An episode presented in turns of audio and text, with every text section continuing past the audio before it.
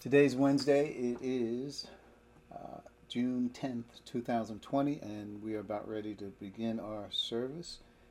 Let's have a word of prayer. Thank you, Father, for this hour we have this evening. We pray that we will use it productively, that we will grow in grace and, and in the knowledge of our Lord and Savior Jesus Christ. We thank you for those who have joined us, and we pray for wisdom and knowledge as we pursue the plan that is set before us. It's in Christ's name that we pray. Amen. All right. Amen. So, our normal course of study is in Romans chapter 8, and I believe we're around verse 14, but we'll take our time and uh, get there. But we will pause for some Q&A. So, we're, we're going to open the floor for Q&A. Okay, I have a question on the table, and this is a question for anybody who would like to answer. Um, it's a pretty general question on the surface. Um, so, I was I was speaking to my younger brother, Mr. Doug Presley, and uh, the question came up was, "What must I do to be saved?" so. Um, some reason I contemplated that that that phrase, "What must I do to be saved?" And Doug, as you recall, we talked about a couple of individuals who actually asked you that question. Yes. But uh, anyway, Sunday mornings uh, before I went to work, I was laying here in the bed, and I was listening to several uh, several uh, teachings. Uh, uh, Joe Joel was one of them and there was another pastor on TNT that I listened to. And at the end of their message, uh, both of them, in their appeal, uh, mentioned that the forgiveness, in, in other words, confess with your heart uh, the forgiveness of your personal sins.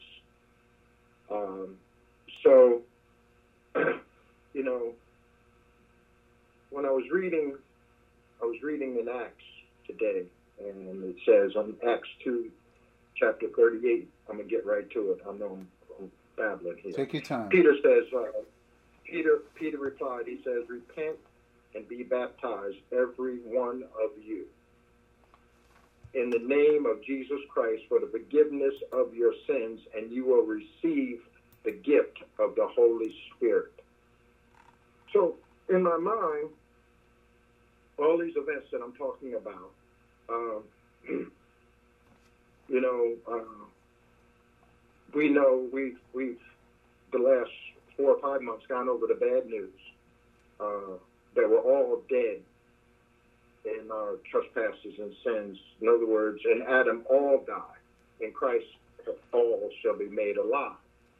The other scripture that's parallel is the wages of sin is death, but the gift of God is eternal life through Jesus Christ. Uh, there's scriptures, many, many scriptures. Uh, Ephesians 2 8 and 9 says, uh, We are saved by grace through faith, and it's not of ourselves, uh, not of works, lest any man should boast. So, what I'm saying is, the, in other words, the call we know personal sins is, in other words, Jesus purchased us with a price. In other words, we were purchased with a price. So our personal sins. Uh,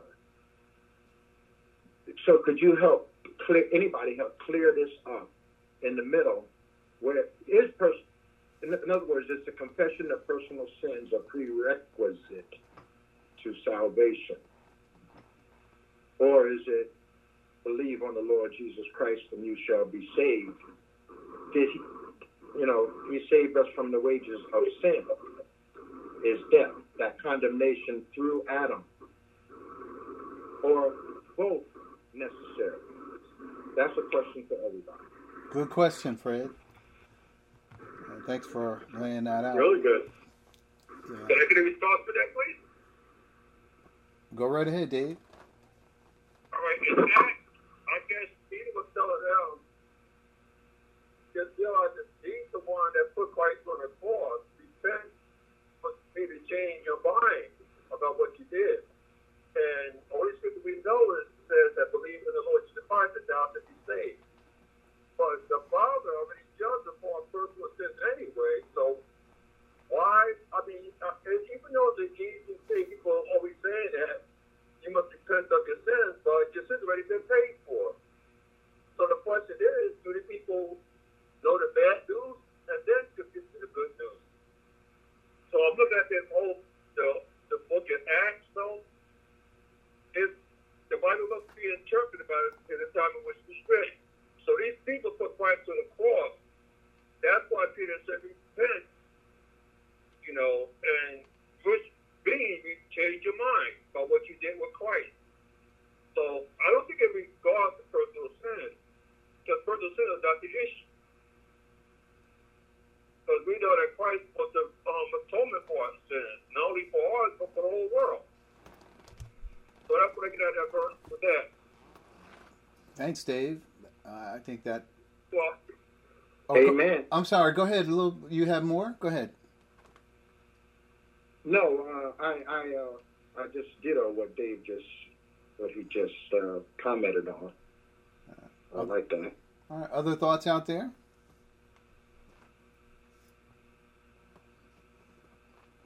Yeah, I'd like to um, address some of that.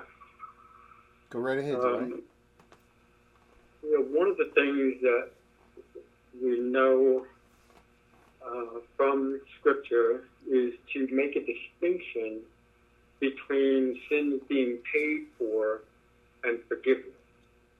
They are essentially about two things, and I think the best, one of the best examples for both of those is in First John. So in First John chapter two, verse two, is talking about He, being Jesus Christ. Jesus Christ is the propitiation for our sins, meaning the believers, the audience of John, and not for ours only, but also for the sins of the whole world. And that was what David quoted as well. And so, what there's a couple of things that I understand from that verse. First of all, is what is that propitiation about? And what does it mean? And, and who is the subject and object of that?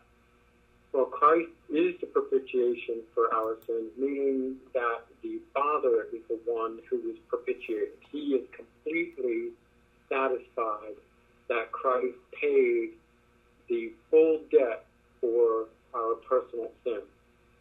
So these are all personal sins in the past, in the present of his time, and as well as future. We are future from his from his crucifixion, and he paid for our sins as well. Um, and by that, what happens is is basically when you get to the negotiating table and you ask that question, what must I do to be saved? Personal sin is not even on the table anymore. That's already been dealt with. So when you come to the table to say, what must I do to be saved? That topic of paying for sin won't even come up because the what the Father is interested in is do you put your trust and faith in Jesus Christ alone? Do you trust that He fully paid for your sin? And there's nothing that you have to physically do to, you know, um, prove that. Otherwise, you would have something to boast about. And some people do boast about it, and it, you know, they, they don't understand the dynamic of what has of that transaction. So they, they think that, well, yes, Christ paid for all sins, but I need to be sorry for them as well. I need to feel the full weight of my guilt and everything. And so they, you know, they go on forever talking about um, constantly having to be in a position where they're repenting of their sin as if they were trying to maintain their salvation. And yet we know salvation is guaranteed. We are given a deposit of the Spirit as a guarantee for our inheritance. And the thing is that in John 2 2, he makes it clear that it's not only for the believers that these sins, these personal sins are paid for, it's also for the entire world. So whether whether or not you believe in Christ is immaterial. So whether or not you believe in Jesus Christ, your personal sins are not an issue. That's not what's going to cause you to go to the lake of fire. So the issue is, you know, do you put your faith and trust in Jesus Christ? And that is what will that rec- that in itself will reconcile us with the Father. This, and this is the message that we have in Second Corinthians chapter five. We have we are ambassadors to Christ, and we have the message that the Father is no longer holding sins against us and is not. Why? Because Christ paid for every single personal sin that was ever committed or would be committed. So that is that takes care of the personal sin. Now the repenting that we hear about in uh, well, there's two things I want to mention. Let me go back to um, forgiveness. So also in First John chapter one, we see a couple of verses that talk about um, you know confessing our sins. And let me see if I can turn that. Yeah, First John one nine. If we confess our sins, he is faithful and just to forgive us our sins and to cleanse us from all unrighteousness. Now, the, the subject here is not salvation. So if we look at the context, the subject is fellowship. Are we or are we not walking in the light? Are we or are we not walking as Christ did? And so these are these are this is for believers and who have the opportunity, since they are saved, to walk in fellowship with the Father. And so the confessing of our sins is not beating ourselves up about it and feeling sorry for what we did and, and um, you know, bearing the weight of them. It's simply agreeing with the Father that, yes, we have missed the mark. And so when we do that, when we agree with the Father, when we come back into alignment with His eternal plan, we basically put ourselves in a position where we can resume where we left off. We're back on the path, and we are we have the um, opportunity to um, for fellowship. So He has cleansed us from all unrighteousness, meaning that you know He's not holding. Um, none of this is holding us back. We are now on His um, on His plan.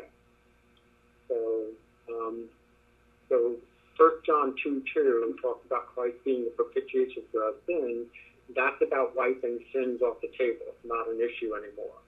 Uh, but First John 1 9 about confessing the sin, that's about already being saved and clearing the path to walk in fellowship with Him again.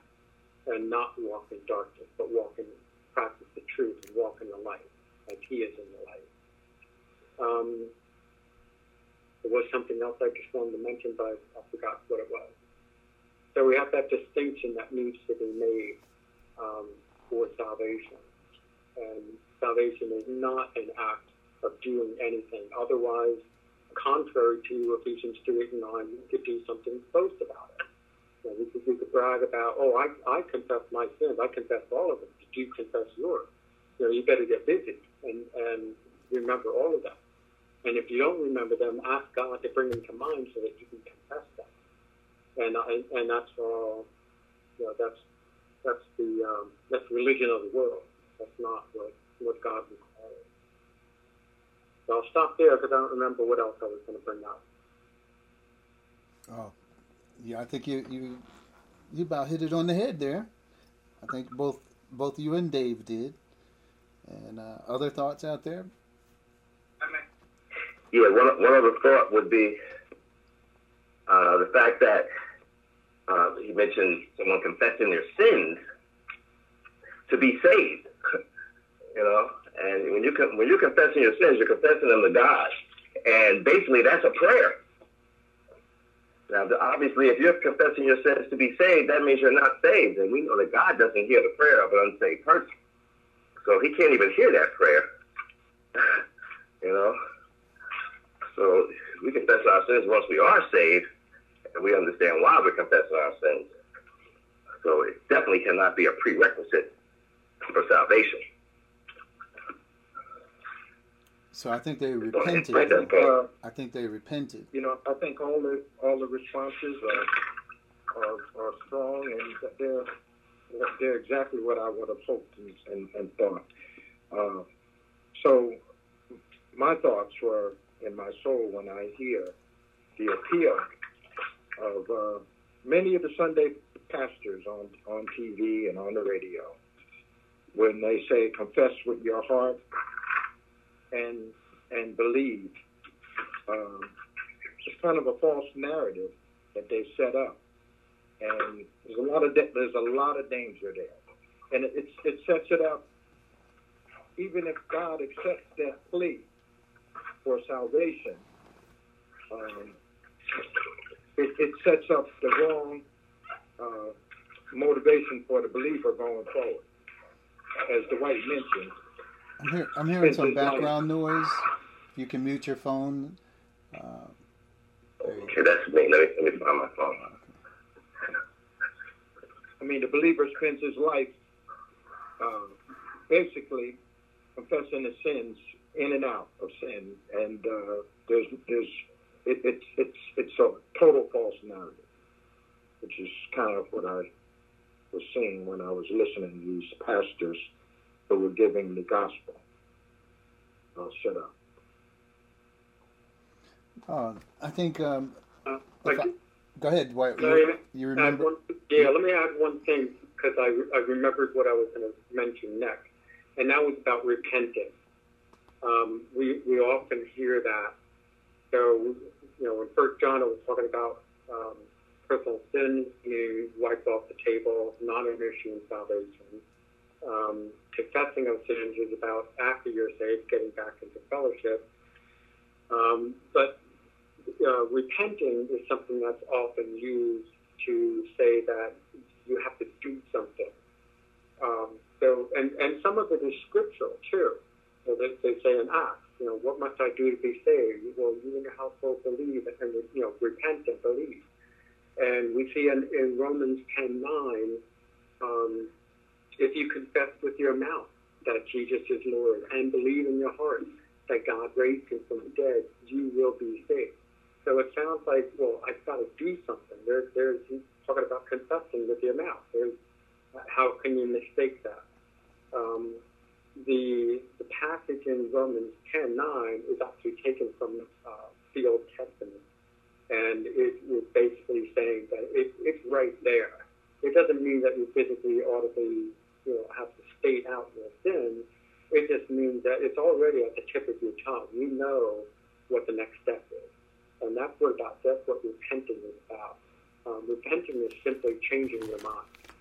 It, it doesn't mean you know, beat yourself up, flog yourself, or anything like that, or you know, make sure you feel this intensely. It, it's none of that. It's basically changing your mind, and it's mostly used in reference to Jesus talking to uh, the Jews because they were the ones that really had to change the direction of where they were going they were the ones who had invested everything, their whole lifestyle, their identity, and everything in the law. And now Jesus was telling them, nope, forget about that. This is all about Christ, and this is about grace. You're not, you know, the, the law is fulfilled in Christ, so not because of what you do. And so they really had to change their minds completely in order to um, see Christ for who he is as the Messiah and let go of their identity that they had before as, as a nation, Israel. I'll, I'll stop there and, and let you finish. Oh, good, good. I think um, I think we pretty much covered all the bases. Uh, I think there was just a couple thoughts that I had uh, as I, as everyone was talking, and uh, I, I think uh, from what they were saying, I was able to think about a couple other things. And but but it sounds like that is the right answer. Uh, that these ministers have the wrong concept when it comes to salvation. That's very dangerous because salvation is the door the very door that you need to get in. And if you don't have that right, man, I, I don't know. That's if you want to misconstrue that in any way or get the pe- person thinking the wrong thing, then you you're really barking up the wrong tree there. So, but you did mention Acts two thirty eight, and Dave, uh, I think Dave pretty much gave the thought about it. But just to be clear, and to zero in on that, it is uh, this thought that these were obviously people who were there uh, at Christ, you know, when, when they were probably people who were in the crowd talking about crucify him, thinking that he was a false Messiah.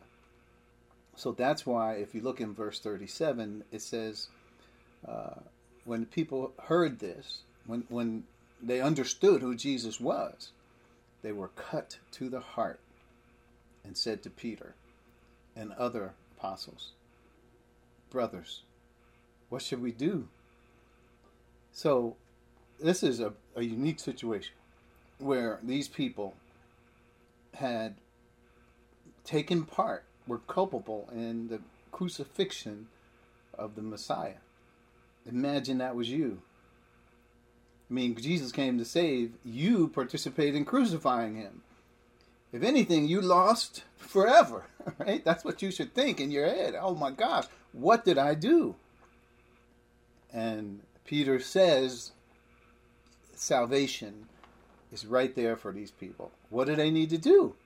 Repent, have a change of mind, right? be baptized, join our, our body, and every one of you, uh, every one of you in the name of the Lord Jesus Christ for the forgiveness of your sins. The forgiveness of your sins means reconciliation.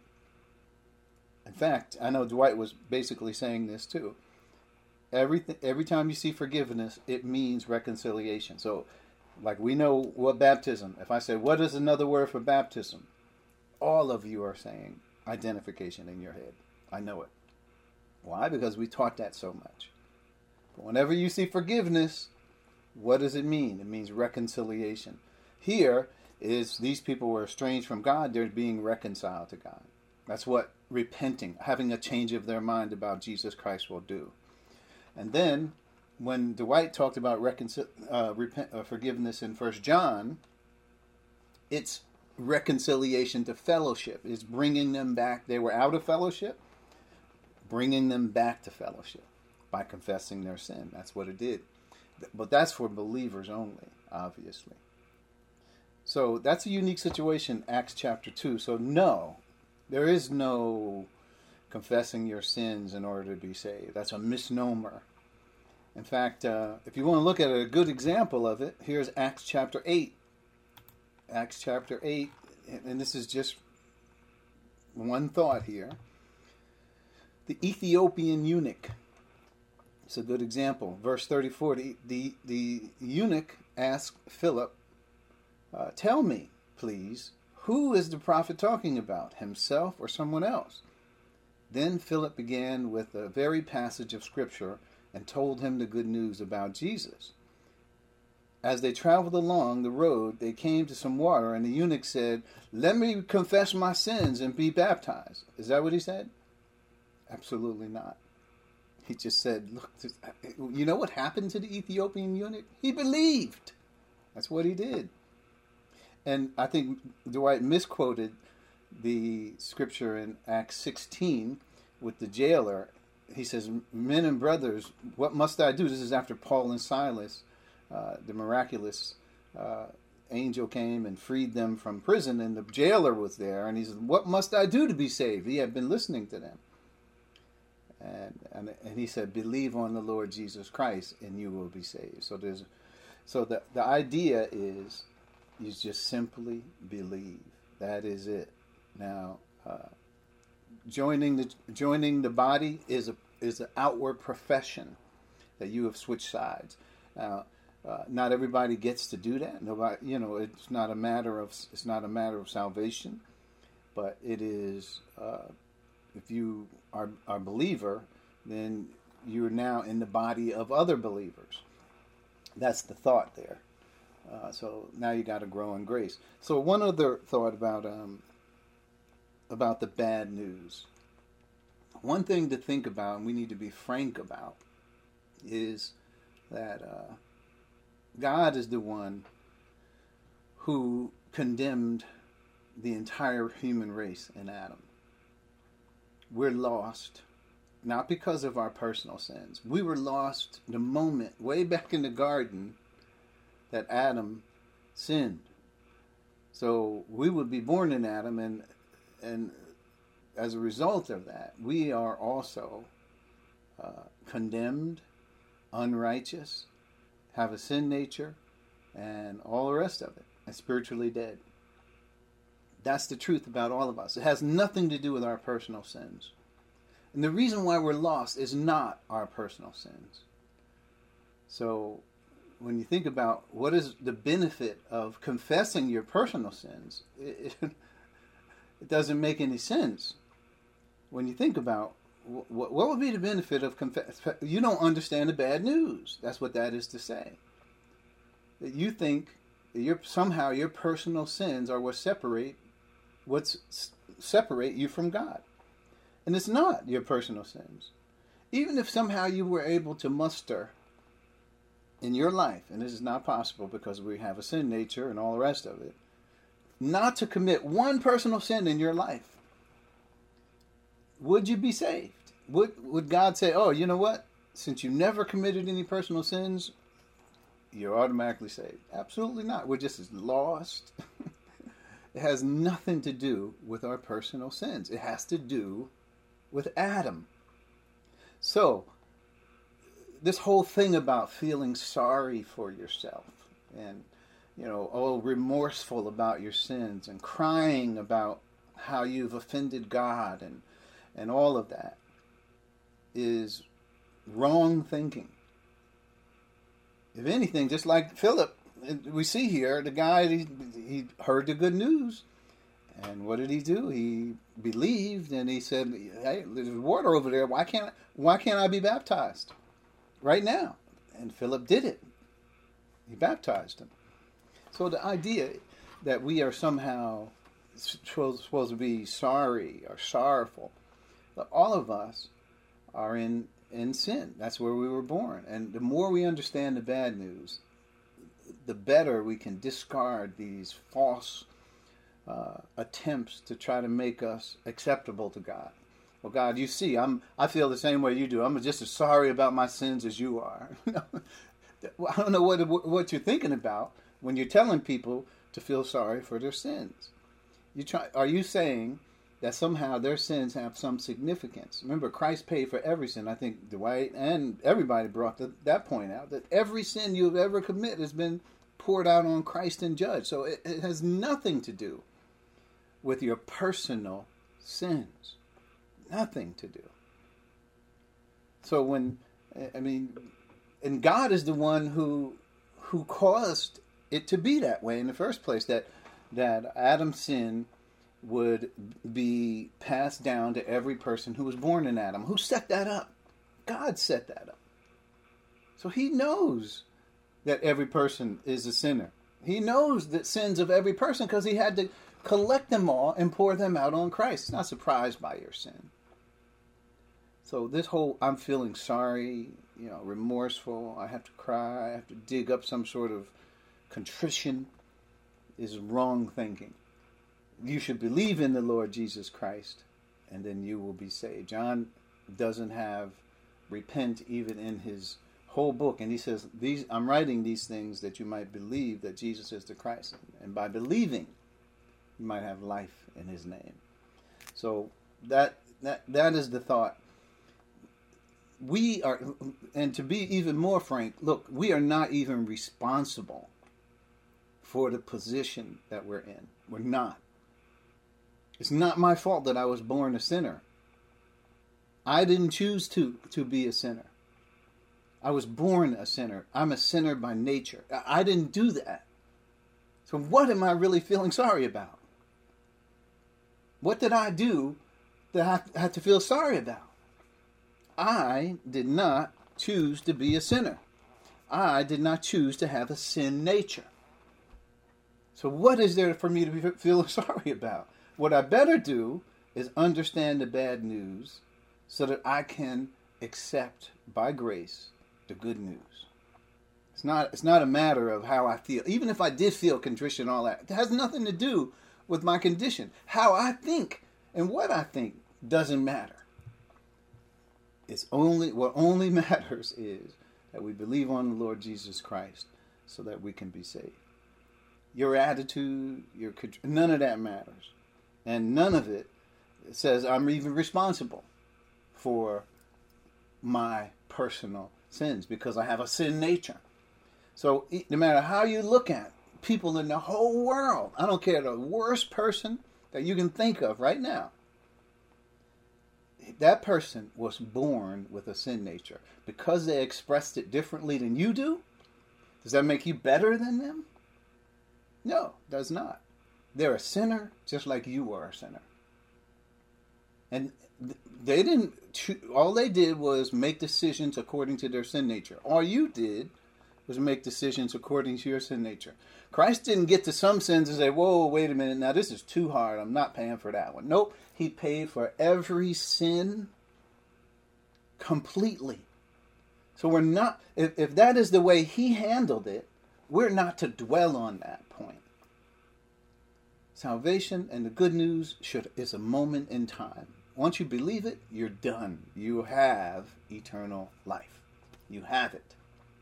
Now, the business of growing up in Christ should be what takes the majority of your time and, and where you where you spend living the Christian way of life. Not it shouldn't it shouldn't be where you take all this time to try to say you're saved or to, show God that you're worthy somehow of salvation. You oh, you are saved.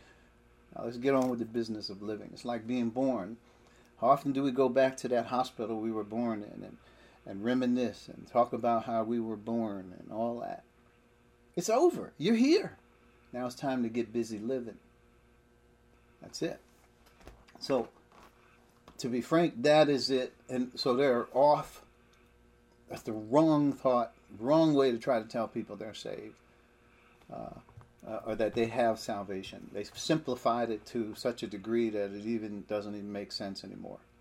So I'll pause. Question is completely answered by all. Thank you.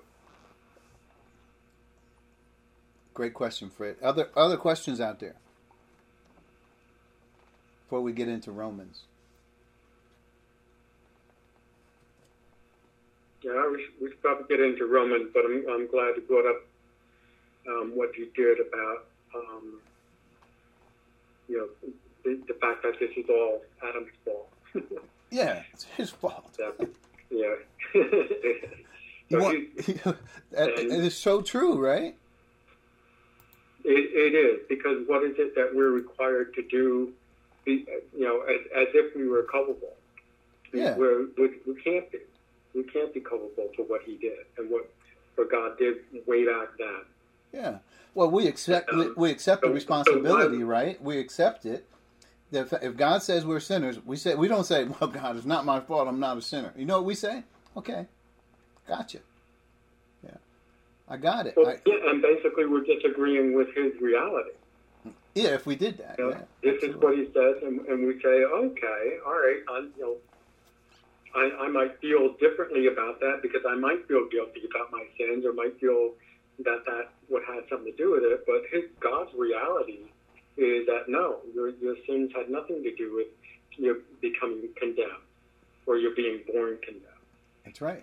So why why would confessing our sins be the route to salvation when our personal sins weren't even what got us condemned in the first place? Right. That's right. If you, especially if we're born that way, right? What do we have? What, that, what choices do we have? I could see if, if God checked me before I came into the world and said, "Doug, what boxes would you like to be checked in?" Right? And, and this is, and I made the choice, and then all of a sudden I lamented for some reason. No, I mm-hmm. came here, and God is the one who selected me to be here, not me.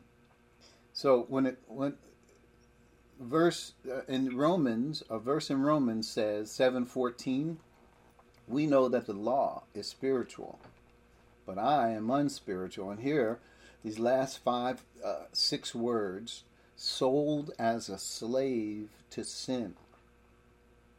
That's how Paul saw himself sold as a slave to sin. That's how we got in the position we're in. Mm. Yeah, we so if we so the more we project the proper attitude when we tell people the bad news, we help them understand what the conditions are. And I always say this, and I might as well say it now. I don't want to blow the bad news up to the point where it is there's no hope for someone who has the bad news. But what I want to say is all that happened with Adam, sold as a slave to sin, all that, no one will be lost because of the bad news. So, it's what what so what's important about the bad news? Well, these are the facts. And what are we projecting here or protecting is the righteousness of God. That's what He's protecting. Now, we may not understand that. We may think, well, you know, uh, God said this is the way we got to do it, and that's just the way we got to do it. No, here's the way we have to do it because He's righteous. Because He's righteous. And for Him to condemn us and then for Him to forgive everyone is the wisdom of God.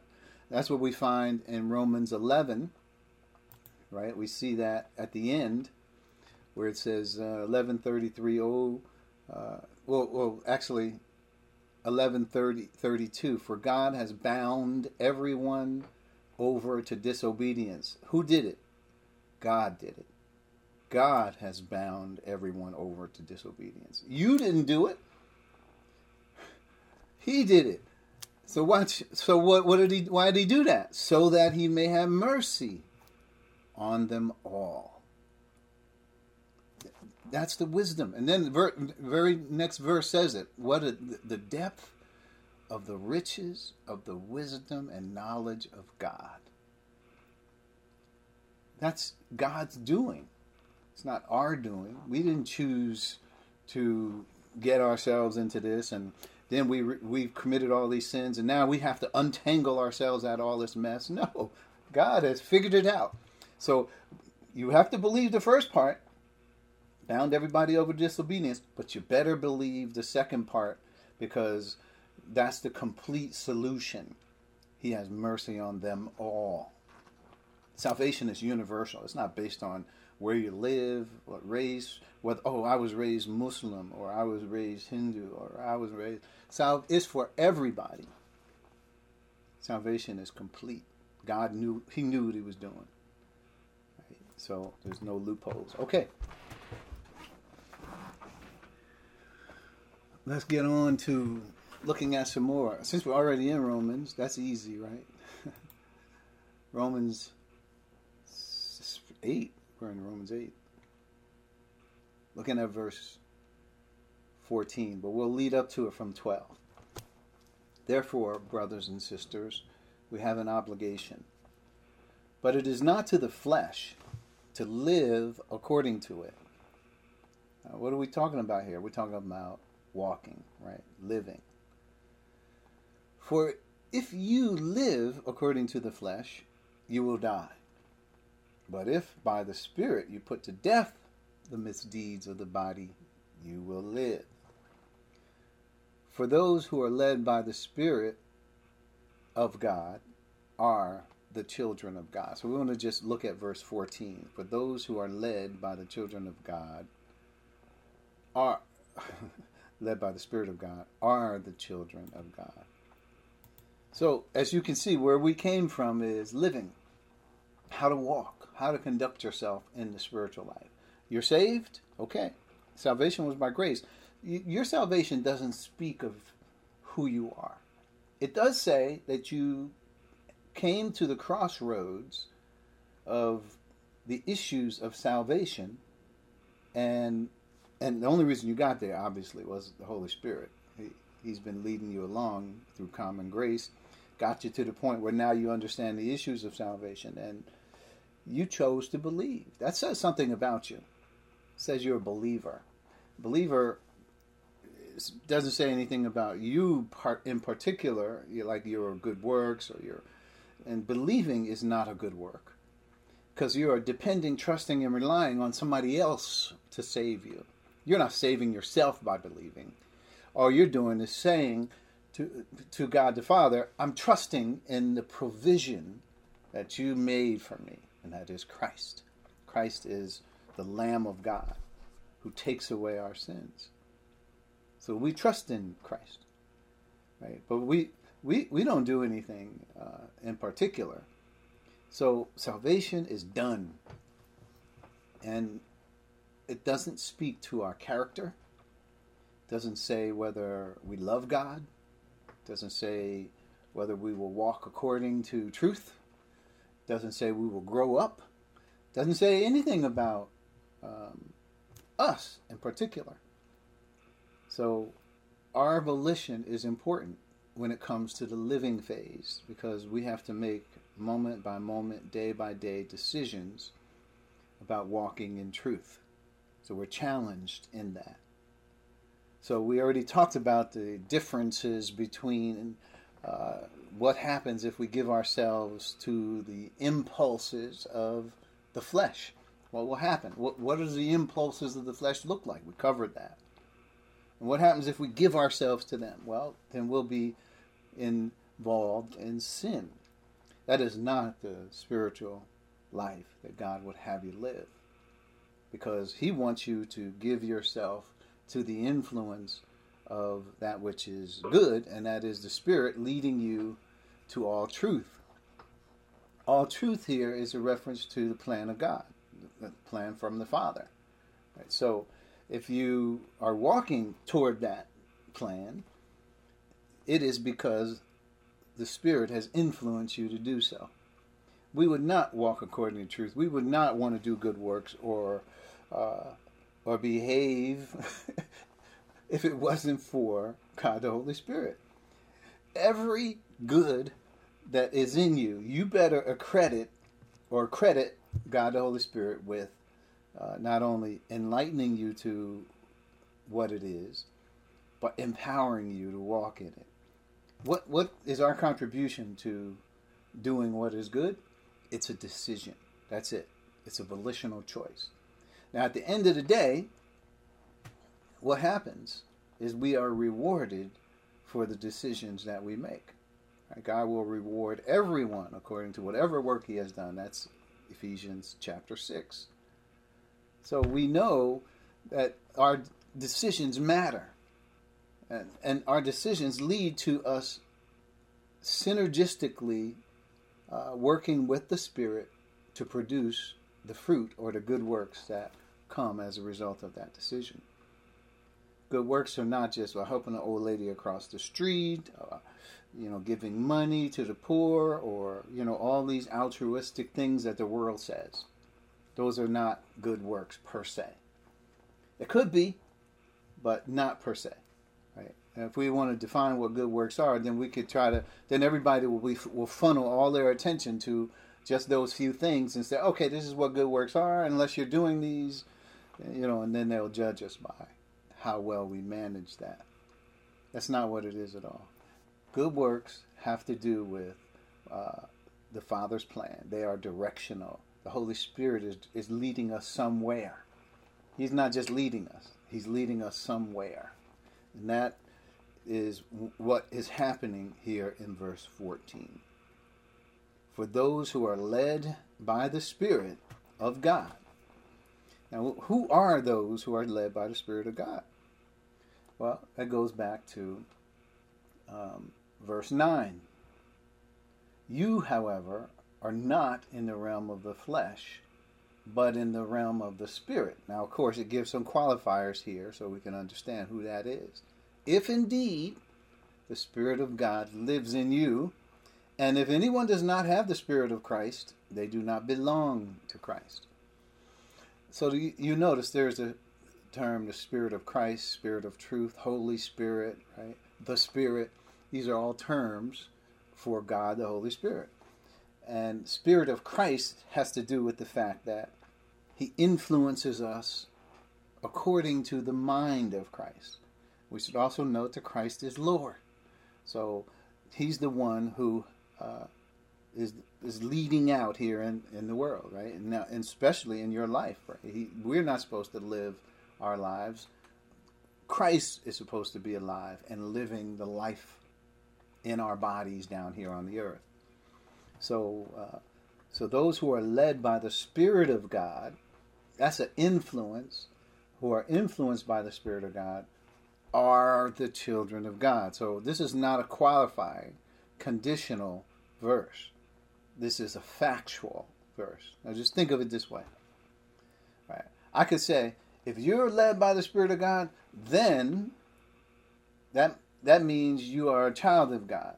Well, then it might say to people, well, if I'm not led by the Spirit of God, maybe I'm like like in these verses above where I'm if I give my mind to the flesh, right, then if I I'm not I'm not walking by the Spirit of God, I'm grieving the Spirit of God or quenching. We already talked about that in weeks past. Then that means I'm not a child of God, according to this verse. Right? For those who are led by the Spirit of God are the children of God. If we read it like if you are, then you're a child of God. But that's not how we read that we read it as a statement of fact. And why do we need a statement of fact at this point in our narrative in Romans 8? Why do we need this? Because he's showing you the alternatives as well as what is normative.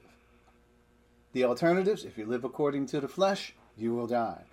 Right? It, but if you, by the Spirit, you put to death the misdeeds of the body, you will live. Notice I don't know if I've even covered this point in the verse, the, the last half of verse 8, 13, where it says, But if by the Spirit you put to death the misdeeds of the body, you will live.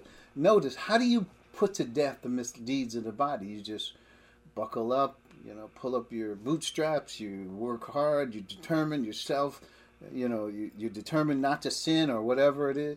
No, it has to be done by the Spirit. You do not have power in this scenario. You have to uh, yield to the influence of the Spirit in order to even put to death the flesh. You can't kill the flesh as a believer, the Spirit has to do it. So that's where the power is the power of not only walking an empowered spiritual life where he leads you into all truth, which is the Father's plan, but it is also the power to overcome sin in your life. Uh, the cognates, the other scripture, sister scripture, is in Galatians, where it says, "If you are uh, walk by the Spirit, you will definitely not fulfill the lust, the lust of the flesh. Remember, the double negative was in that verse, ume. So it's just it's not just if you walk by the Spirit, you will not fulfill the lust of the flesh. No, it is a double negative, which means even more emphasis. That you will definitely not. In other words, the power of the Spirit is much more powerful than the influence of the sin nature.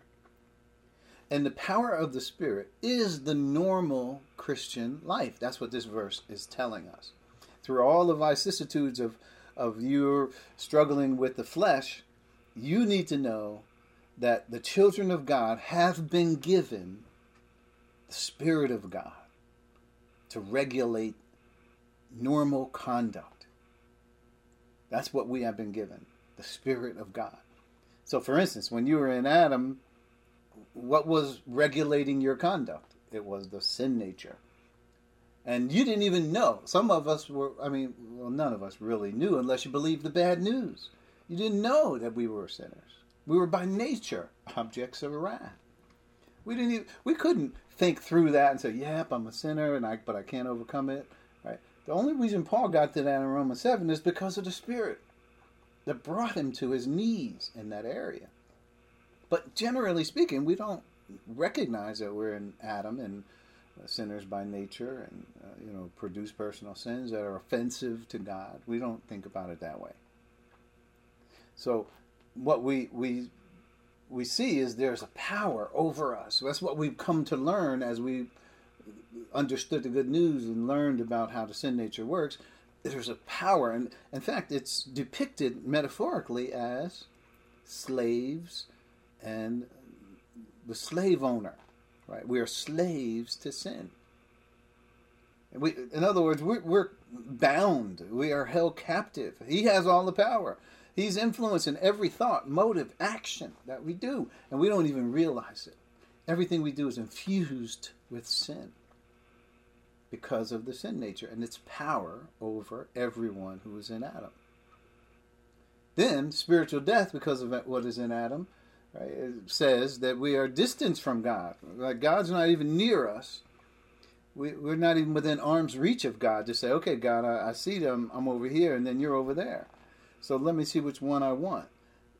No, we're spiritually dead, which means, which means God had to separate himself from the human race because of their sinfulness, because of his righteousness. And so, um, that was what was normative for us became our experience uh, as sinners. And we think everything's okay because everybody else does the same things we do. And we can always look at others and, and say, well, I'm better than that one, even though I'm not as good as the one over here, but I'm better than the one over there. So that's how it goes in, um, in Adam. So Christ comes along and says, You're dead. You're born in sin. And, and there was a power over you that you didn't even realize was over you. And, and in this age, that power is broken in this age. Prior to this, it wasn't broken. But in this age, it's broken.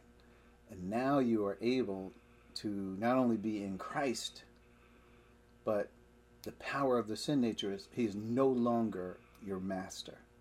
The old man, old should already say old meaning is not new, is not what's happening with you anymore. He's the old man, Paul calls it in Romans 6. So in this case, recognizing that that power is over you is a part of understanding the bad news. And then uh, the uh, the influence now that God has given believers in this age is the power of the Spirit. It's what He's given us. So the impetus, right, the motivation to do what is good is now been implanted in you. When we say implanted, this is God the Holy Spirit. He won't just be with us for a time, He will be with us forever. We always will have the power of the Spirit. Now, of course, we won't need the power of the Spirit to help us overcome sin once we get to the eternal state, will we? We will have a resurrection body. We will be, uh, there, there won't be any sin nature. It will be done, it will be eradicated. And we our use, I should say, of the Spirit will be from a different standpoint. He is our capability, He is our cognizance, He is our uh, understanding of the, the deep things and, and the, our role in the eternal state. The Holy Spirit becomes all who, who we are, what we need to be in order to have this eternal fellowship with the Father, Son, and the Holy Spirit. So in this, when he's he's making a point for those who are led by the children, Spirit of God are the children of God. That's the, the, the power that we have as children of God. Is the influence led by the Spirit means the influence of the Spirit. Listen, if Spirit is in you, He is not just wasting time. The Spirit took residence in your body. He made your body a temple when you were born again, when you were saved. And He is not wasting any time. His objective is to get you to the place where you reach the fullness and stature of Christ, to bring you to maturity so you can understand the fullness and uh, of all that God has given us in this age. This is why we're supposed to be heralds of this age, to go out and tell others what God has done for us and how the body of Christ functions in this world through uh, the members of the Trinity, indwelling each person who is in the church. All of us are temples. Just imagine Israel huddled around one temple in the Old Testament. And they carried the temple. They had all these special regulations about how to carry the temple, and and wherever they go, they had to pitch a camp, and and then how they had to strike it, and then pick up and move the whole camp to somewhere else, and and how all the rules and regulations of how they're going to handle the the sacred temple with its holy place and its most holy place and the articles of furniture. Well, in this age, every church age believer is the temple of the living God. Every church age believer. I don't even care if they're a baby believer. They're the temple of the living God. And as the Spirit is in you, He is vying to get everyone not only enlightened to the truth, but empowered to walk in the truth, all truth.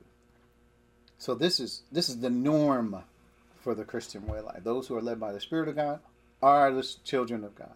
If you don't have this leading in your life, if the Holy Spirit is in you, but just if anything's failing, it won't be because of the Spirit of God. And if the Spirit of God is grieved or quenched for any reason, it's not because of something He did, it's because of a decision you made or decisions that you are making. Not because he is he is about his father's business, just like Christ. He loved the Father, so does the Spirit. He loves the Father and he's busy doing his job, just like Christ was.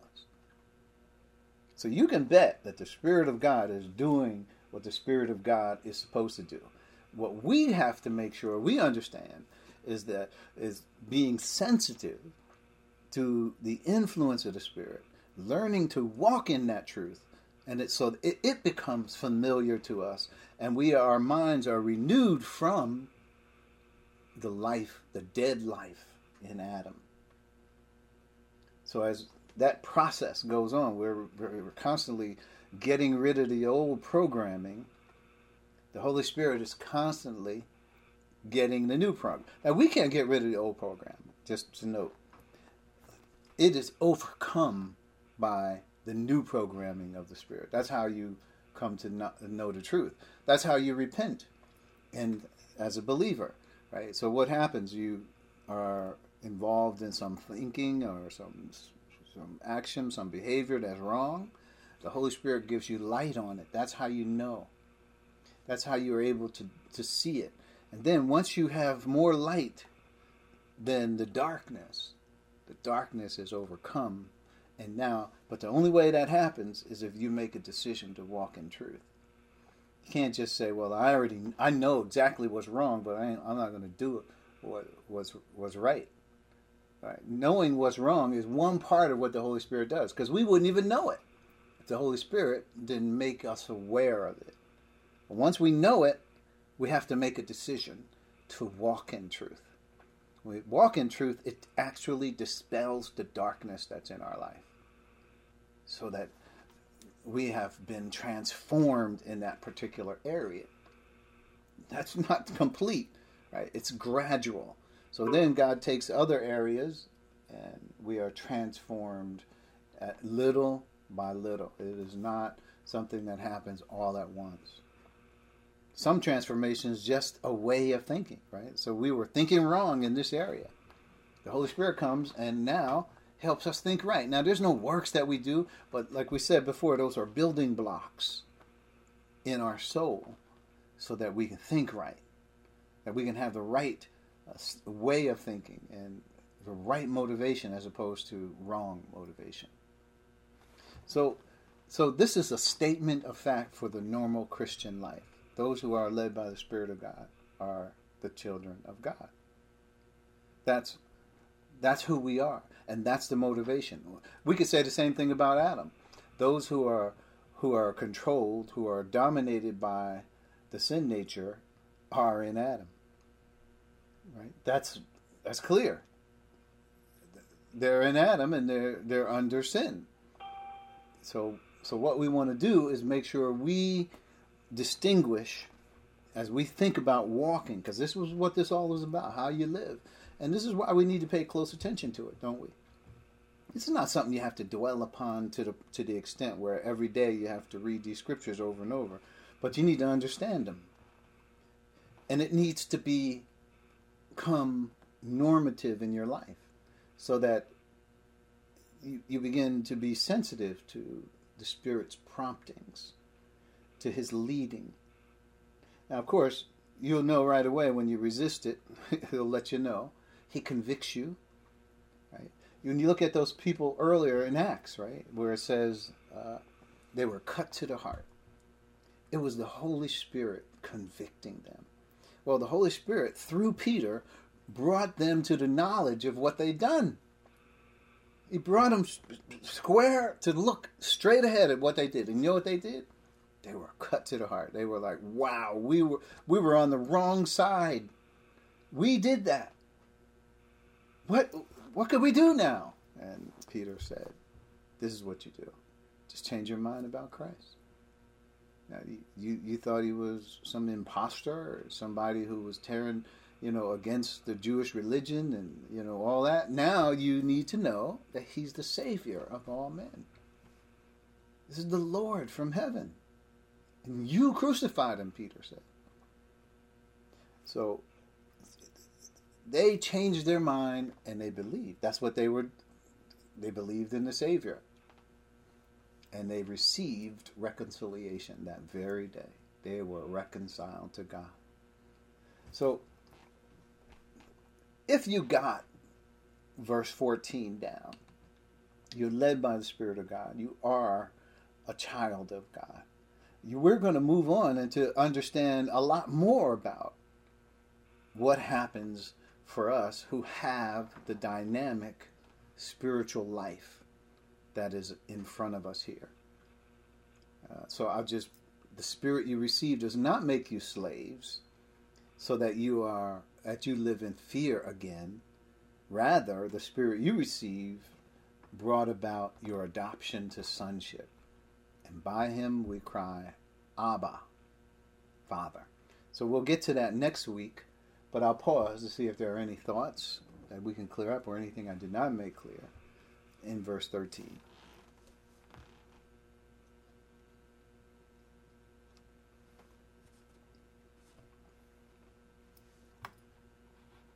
Uh, was good.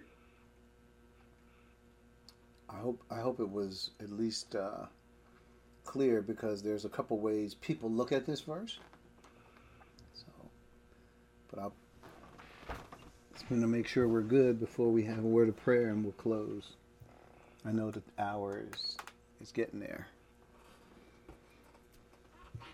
All right. I think silence is consent that there are no more questions. So we're going to close with a word of prayer. Let's bow our heads.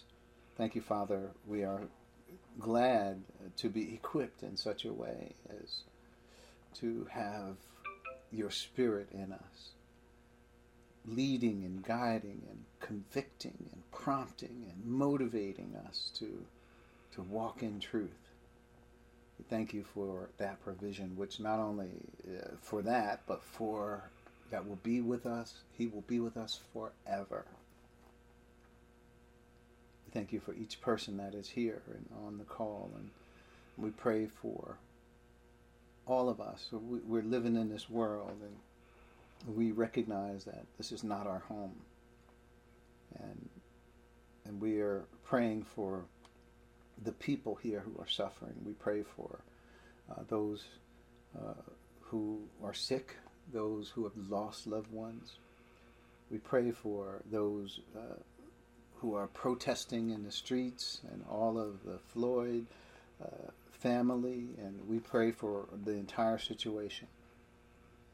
Lord, we continue to, to think that possibly we could save some, we could bring the gospel, we could say our words of life to those who are out there in this world struggling to find their way to Christ. We thank you for putting in uh, us in, in this opportunity to reach those who are lost.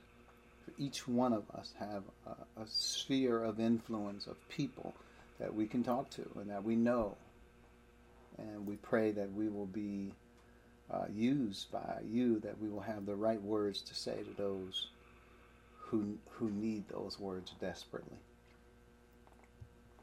So we thank you for this church, and we pray for believers everywhere who are doing the same thing we're doing, is growing in grace and in the knowledge of our Lord and Savior Jesus Christ.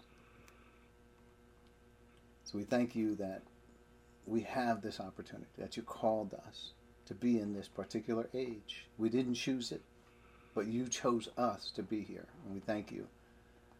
It's in Christ's name that we pray. Amen. Amen.